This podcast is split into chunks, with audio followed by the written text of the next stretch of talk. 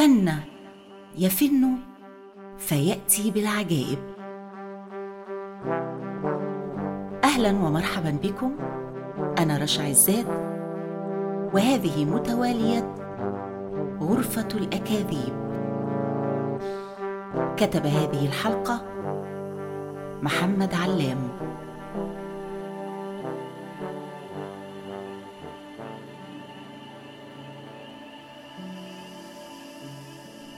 في حجرة الرسام بازل هولورد تعجب اللورد هنري وهو يتفحص واحدة من أجمل لوحات صديقه عندما علم نيته بألا يعرض هذه اللوحة في أي مكان.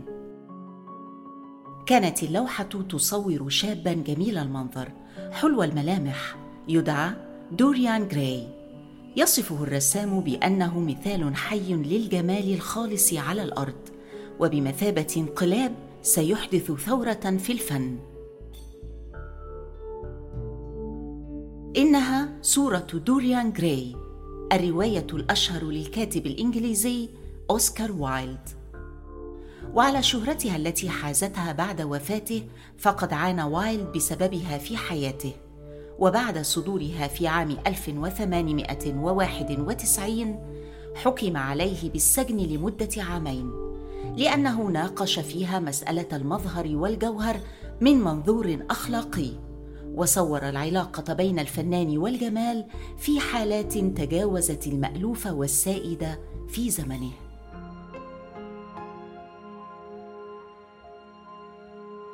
التقى الرسام بازل هولورد بالشاب دوريان جراي للمرة الأولى في حفلة في دار الليدي براندون. تبادلا النظرات بدهشة وفزع وظلا يحدقان في بعضهما كأن كل منهما كان يبحث عن الآخر.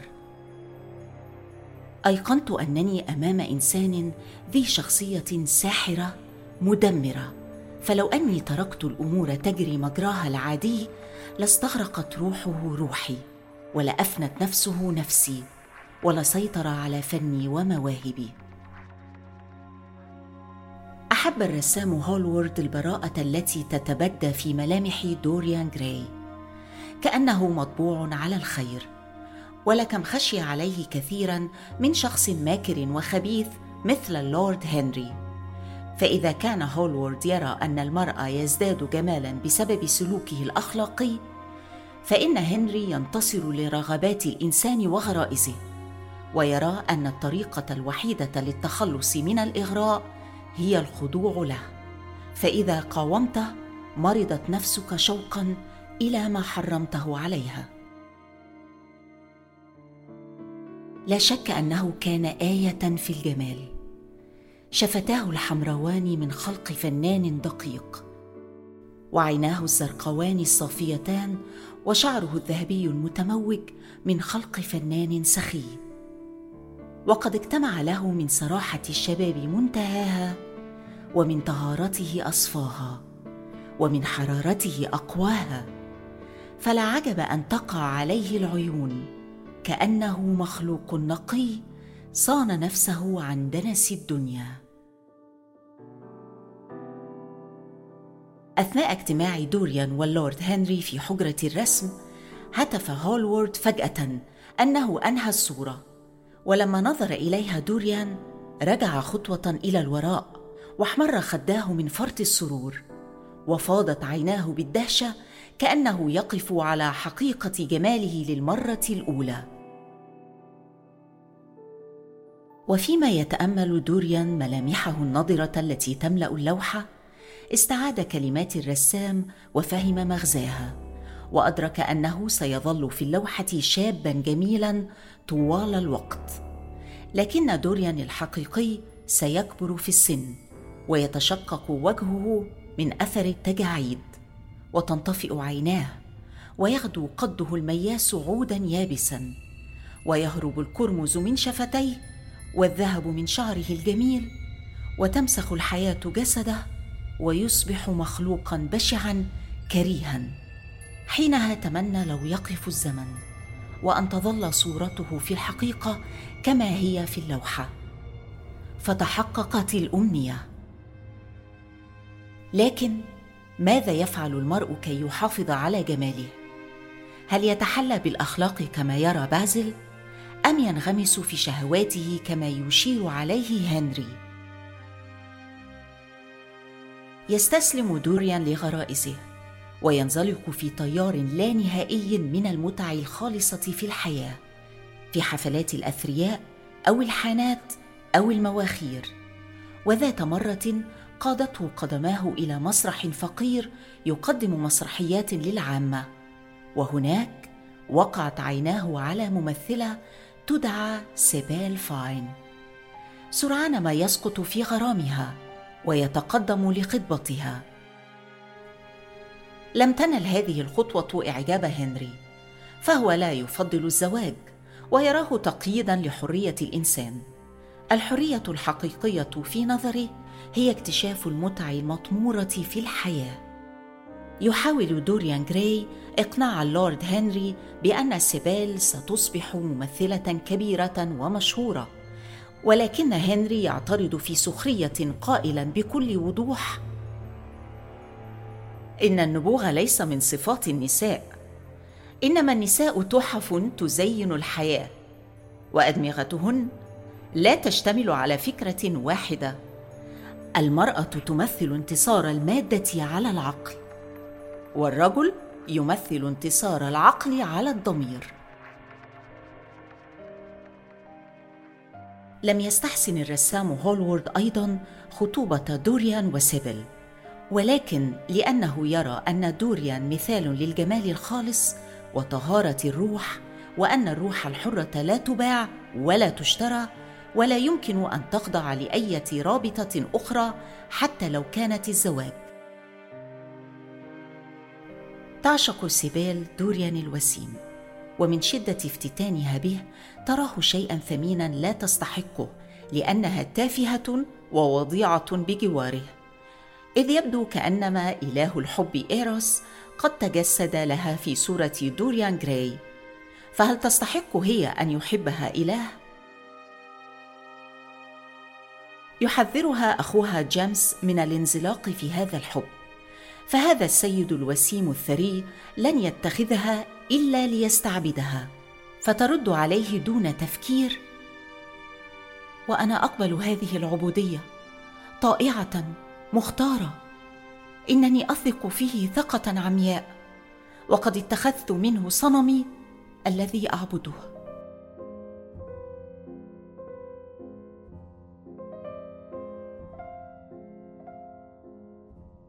إن مفهوم الحب الذي يطرحه أوسكار وايلد في روايته يتمثل في كونه حالة من الخضوع الكامل لسلطان الجمال. هذا الخضوع الذي عانى منه الرسام تجاه دوريان وكذلك سيبيل. يصطحب دوريان صديقيه هولورد وهاري إلى المسرح ليشاهدا الفتاة التي اختار أن يخطبها. لكن هنري ينتقد هذه الساحة التي تعج بالفقراء والأوباش من عامة الناس ويندفع في سخرية لاذعة من دوريان ومن سيبيل. تؤثر كلمات هنري في أعماق دوريان جراي وسرعان ما تبدأ نظرته إلى سيبيل تتغير ويقرر أن يتركها. في اليوم التالي يلقي دوريان نظرة على صورته في اللوحة التي رسمها له بازل فيجد شخصا ذا نظرة شريرة قاسية. هل يمكن أن جماله بدأ يفسد في اللوحة بسبب ما ارتكبه في حق سيبال يشعر دوريان أن هذا التحول البشع الذي تشهده اللوحة هو إنذار له بخطورة وإثم ما صنعه مع سيبال ويخشى أن تتأثر ملامحه في الواقع بما حدث للصورة. وعلى الفور يسحب ورقة وقلما ويبدأ في كتابة خطاب اعتذار لسيبال يطلب منها الغفران وقبول خطبته لها. لكن الأمور لا تسير دائما بهذه البساطة. فقبل أن ينتهي دوريان من كتابة خطابه كان اللورد هنري قد زاره في منزله وأخبره بانتحار سيبل في اليوم التالي صارت اللوحة أكثر قبحا منه وصارت ملامحه فيها أكثر بشاعة. لم يعد يطيق النظر إليها. وفي غرفة مهجورة مكسوة بالغبار تتدلى العناكب من سقفها ألقى بها وأغلق عليها الباب. إن خطاياه قد أصبحت تفعل باللوحة ما تفعله الديدان بالجثث ولسوف تذهب بجمالها وتشوه فتنتها وتدنسها تدنيسا شديدا. ومع ذلك فلن يضع شيء لحياتها حدا لأنها خالدة.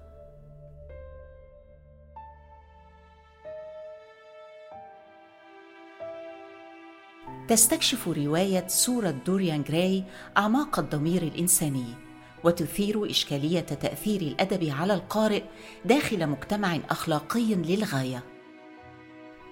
فمع الوقت يبدأ دوريان جراي في الاستسلام للروايات التي يقرأها وفي كل مرة ينهي كتابا يجد مبررا أكبر لانغماسه في ملذاته ويصبح أكثر جرأة على ارتكاب بعض الآثام.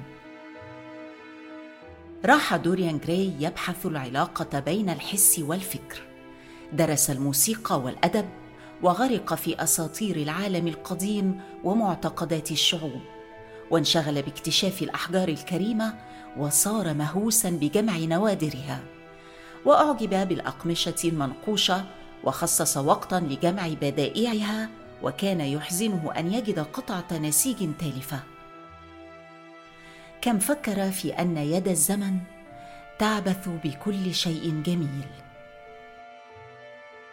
كل ذلك وهو باق على حاله. لا يشيخ ولا يذبل جماله. ملامحه كما هي نضره مشعة محصنة ضد التجاعيد.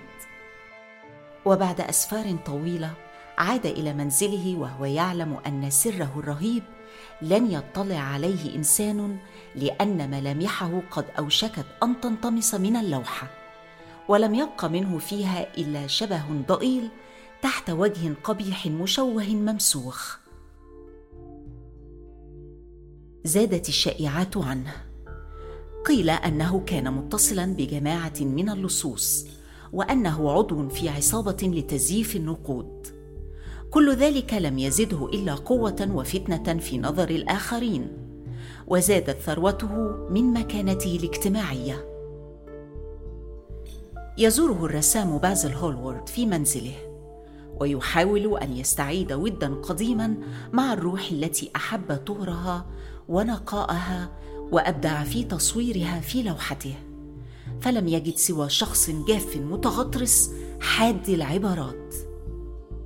أخبره عن الشائعات التي تتردد عنه ومدى فظاعتها وتوسل إليه أن يعود إلى سابق عهده طاهرا نقيا وأن يتوب عن كل إثم ويستعيد صفاء روحه. لكن دوريان يسخر من دعوته هذه ويشيح عنه بوجهه قائلا أنا لا أهتم بالشائعات. يطلب منه بازل أن يرى روحه. فيبتسم دوريان ويقول ستراها والآن فأنت من أبدع تصويرها. ويصطحبه إلى غرفة قديمة مهجورة تملأها الفئران وتفوح من أركانها رائحة نتنة ويكسو الغبار كل شيء فيها. يكشف له دوريان جراي عن اللوحة فلا يرى بازل سوى شخص مشوه. زالت عنه نضارة ملامحه وشعره الذهبي ولم يبق في ملامحه سوى كل قبح وحقارة. وبعد نقاش حاد بينهما يمسك دوريان بسكين ويطعن بازل في عنقه. وتدوي في الغرفة أنة مكتومة. أما اللوحه فقد زاد فيها حجم التشوه والقبح. لقد تمت الجريمة في دقائق. أحس بعدها بهدوء عجيب وخرج إلى الشرفة. كانت الريح قد اكتسحت ضباب الليل فبدت السماء صافية كذيل طاووس هائل عجيب مزدانة بألف عين ذهبية. وأطل في الشارع فوجد الشرطي يعس في تطوافه ويسلط نور مصباحه على أبواب المنازل الهادئة.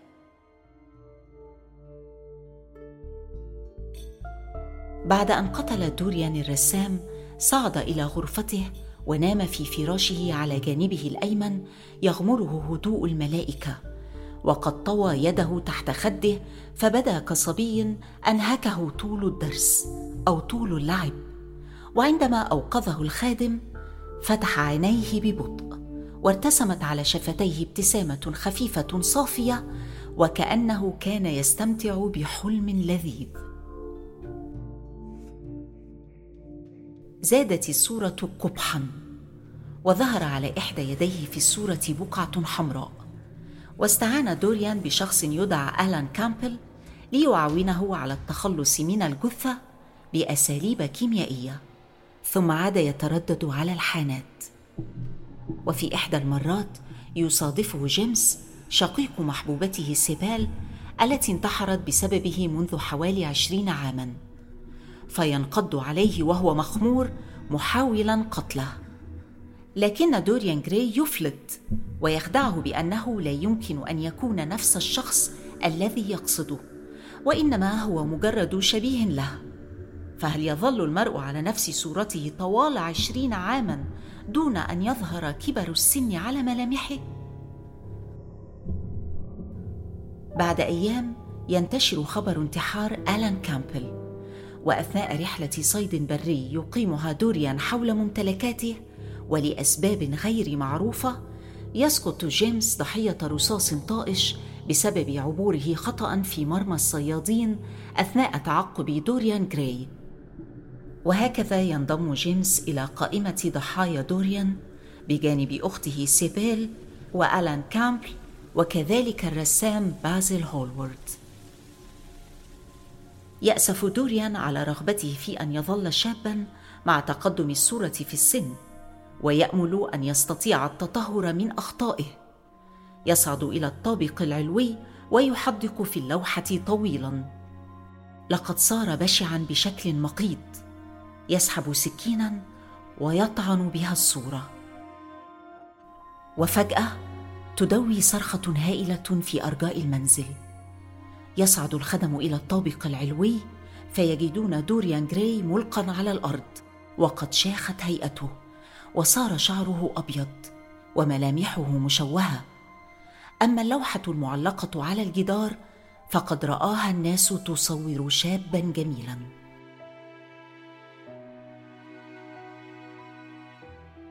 تنتمي رواية صوره دوريان جراي إلى أسلوب الأدب القوطي. وهو أسلوب يعمل على تصوير الطبيعة والقصور القديمة ووضع النفس الإنسانية تحت مختبر الأخلاق والضمير الإنساني وتجسيد أعمق مخاوف المجتمع من خلال العناصر الخارقة للطبيعة.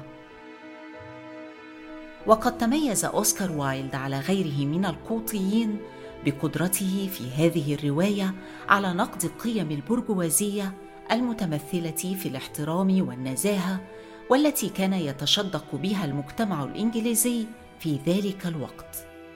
ولو نظرنا إلى الرواية بنظرة عصرية سنجدها محاولة لاستجلاء الوحشية والعنف من قلب المجتمع البريطاني. فهي باختصار رواية مناهضة للسلطوية الاجتماعية والأخلاقية التي مارستها البرجوازية الإنجليزية على مختلف الشعوب في القرن التاسع عشر. نودع الآن غرفتنا الساحرة على وعد بالعودة إليها مع حكاية جديدة من حكايه متوالية غرفة الأكاذيب. غرفة الأكاذيب رئيس التحرير عائشة المراغي الهندسة الصوتية أحمد حسين المنتج الفني شهرزاد